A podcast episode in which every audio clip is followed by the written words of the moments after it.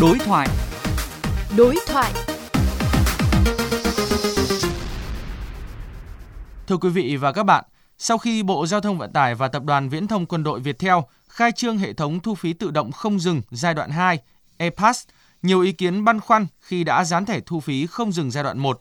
Vậy mức độ liên kết giữa các trạm thu phí không dừng thế nào? Chủ xe đã dán thẻ giai đoạn 1 có phải thay đổi gì không? Phóng viên Mạnh Đồng có cuộc trao đổi với ông Tô Nam Toàn, vụ trưởng vụ khoa học và công nghệ Tổng cục Đường bộ Việt Nam về nội dung này. Thưa ông, vừa qua Bộ Giao thông Vận tải phối hợp với Viettel đã khai trương hệ thống thu phí tự động không dừng giai đoạn 2.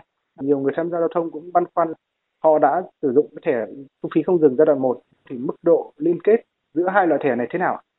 Theo cái quyết định 19 của Thủ tướng Chính phủ và cái quyết định 2255 của Bộ Giao thông Vận tải về cái tiêu chuẩn kỹ thuật của các cái hệ thống thu phí điện tử không dừng ấy thì cũng đã yêu cầu là một thẻ thu phí tự động không dừng phải đi qua được tất cả các trạm thu phí trên toàn quốc.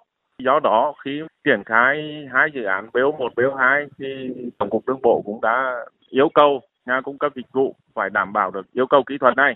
Và sau khi dự án BO2 đưa vào vận hành cũng đã kết nối được cái hệ thống của nhà cung cấp dịch vụ BO1 và nhà cung cấp dịch vụ BO2.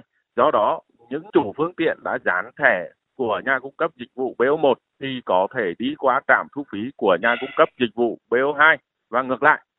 Khi dán thẻ thu phí không dừng này thì những cái phương tiện đi qua các trạm thu phí có triển khai làn thu phí không dừng thì có thể đạt tốc độ lưu thông như thế nào?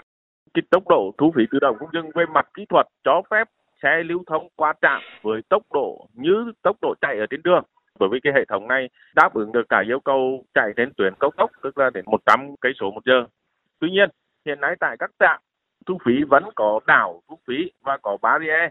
Thì do đó hiện nay các trạm thường khuyến cáo chủ phương tiện chạy ở tốc độ 40 đến 60 cây số một giờ. Xin cảm ơn ông.